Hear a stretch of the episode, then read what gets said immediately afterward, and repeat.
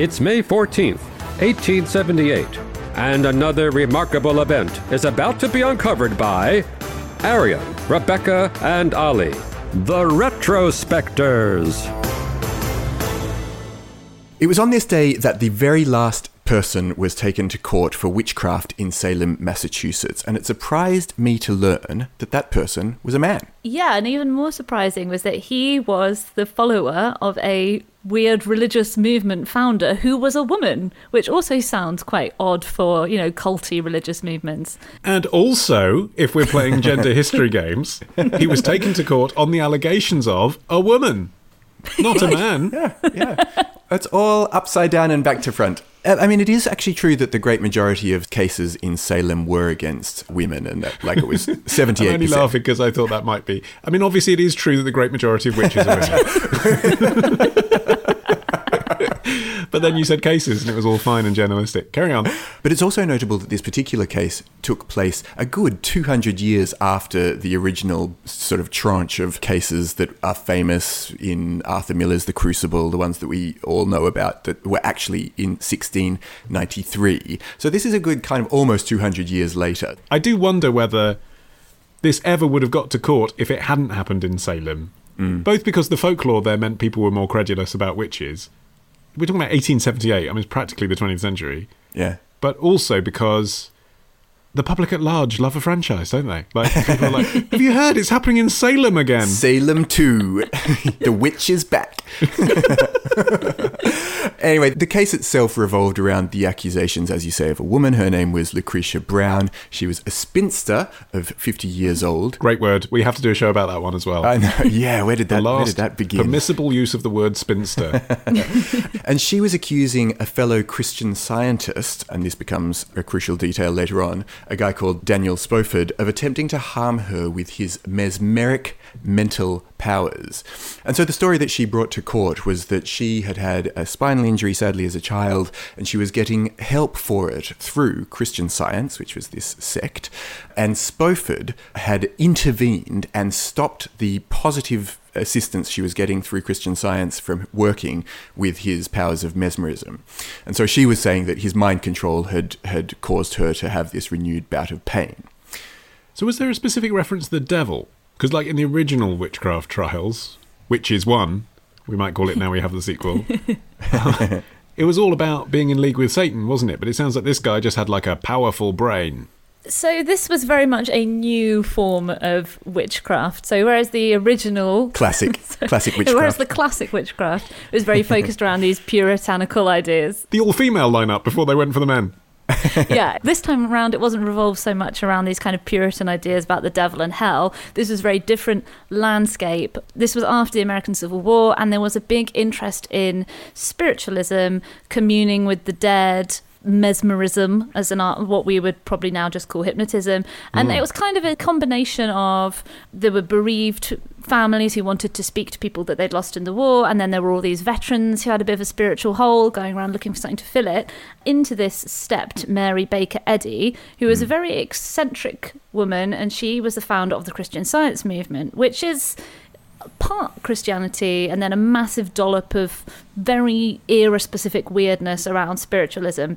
She basically believed in a kind of metaphysical, spiritual healing of physical ailments through Christian science. And Spofford became one of her early converts mm. and he helped her publish her first book. And then they had a spectacular fallout over the mm. publishing rights around her second book. Soon after this, Eddy started accusing him of basically the antithesis of christian science healing is this concept she called malicious animal magnetism a form of mind control which she believed could be used to harm others and she helpfully even coined the term for this mind crimes and so it's widely speculated although it hasn't been definitively proved that she put lucretia brown Yeah. up to these a- allegations to get back at her former acolyte I mean, it's all very well with hindsight to say this wouldn't have worked in court. But I mean, mind crimes. Like, like just right from the beginning, you're just thinking it's an outside isn't chance. This go one, well. surely. Yeah.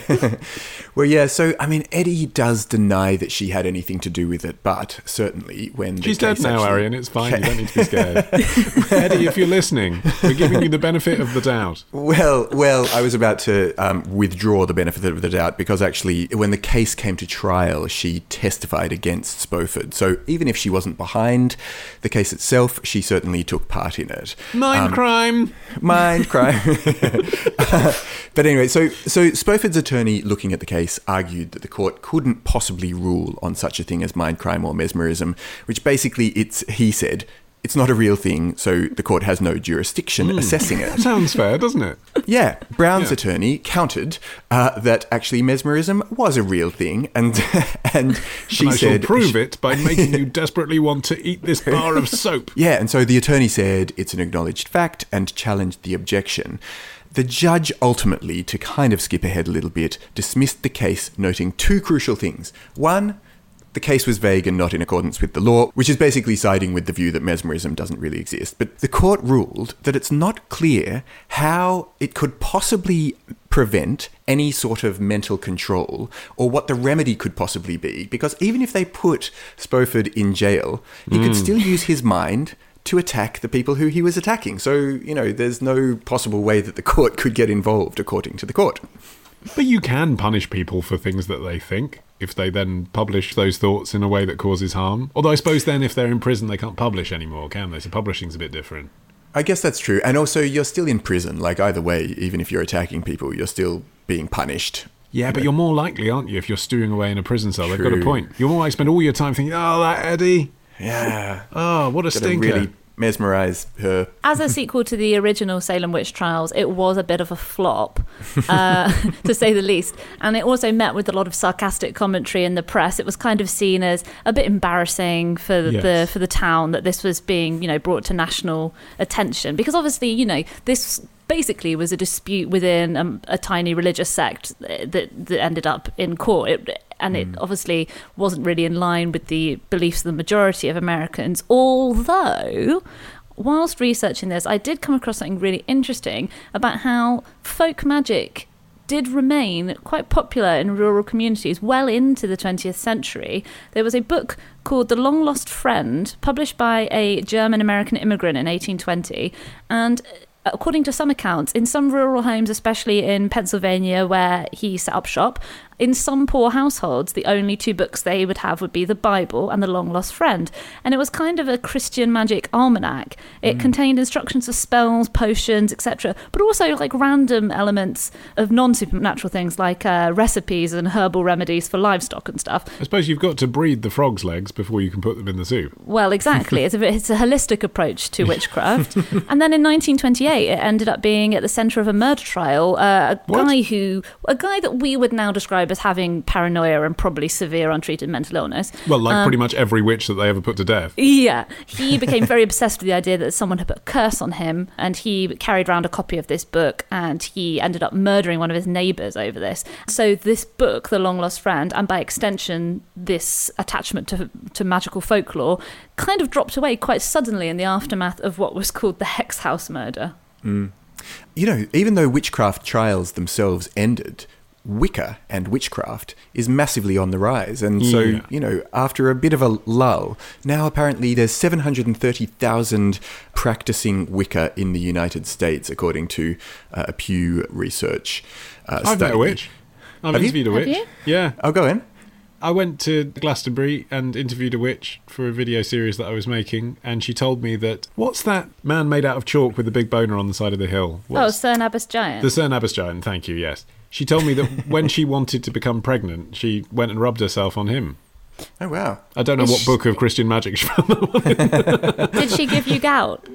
Is this where the gout came Well, from? un- unless you know it was a very long form spell because it was twelve years later. Uh, she did give me some love potion though. That, Really? Yeah, like like aphrodisiac herbs allegedly. Wait, is this around the time that you met your wife?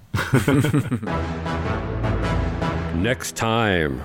Promise not to march around the town on horseback, proudly wielding the American flag. Yeah, I can imagine that would have been an issue. Look, I've got to be me. Love the show? Follow the show wherever you get your podcasts. part of the ACAST Creator Network.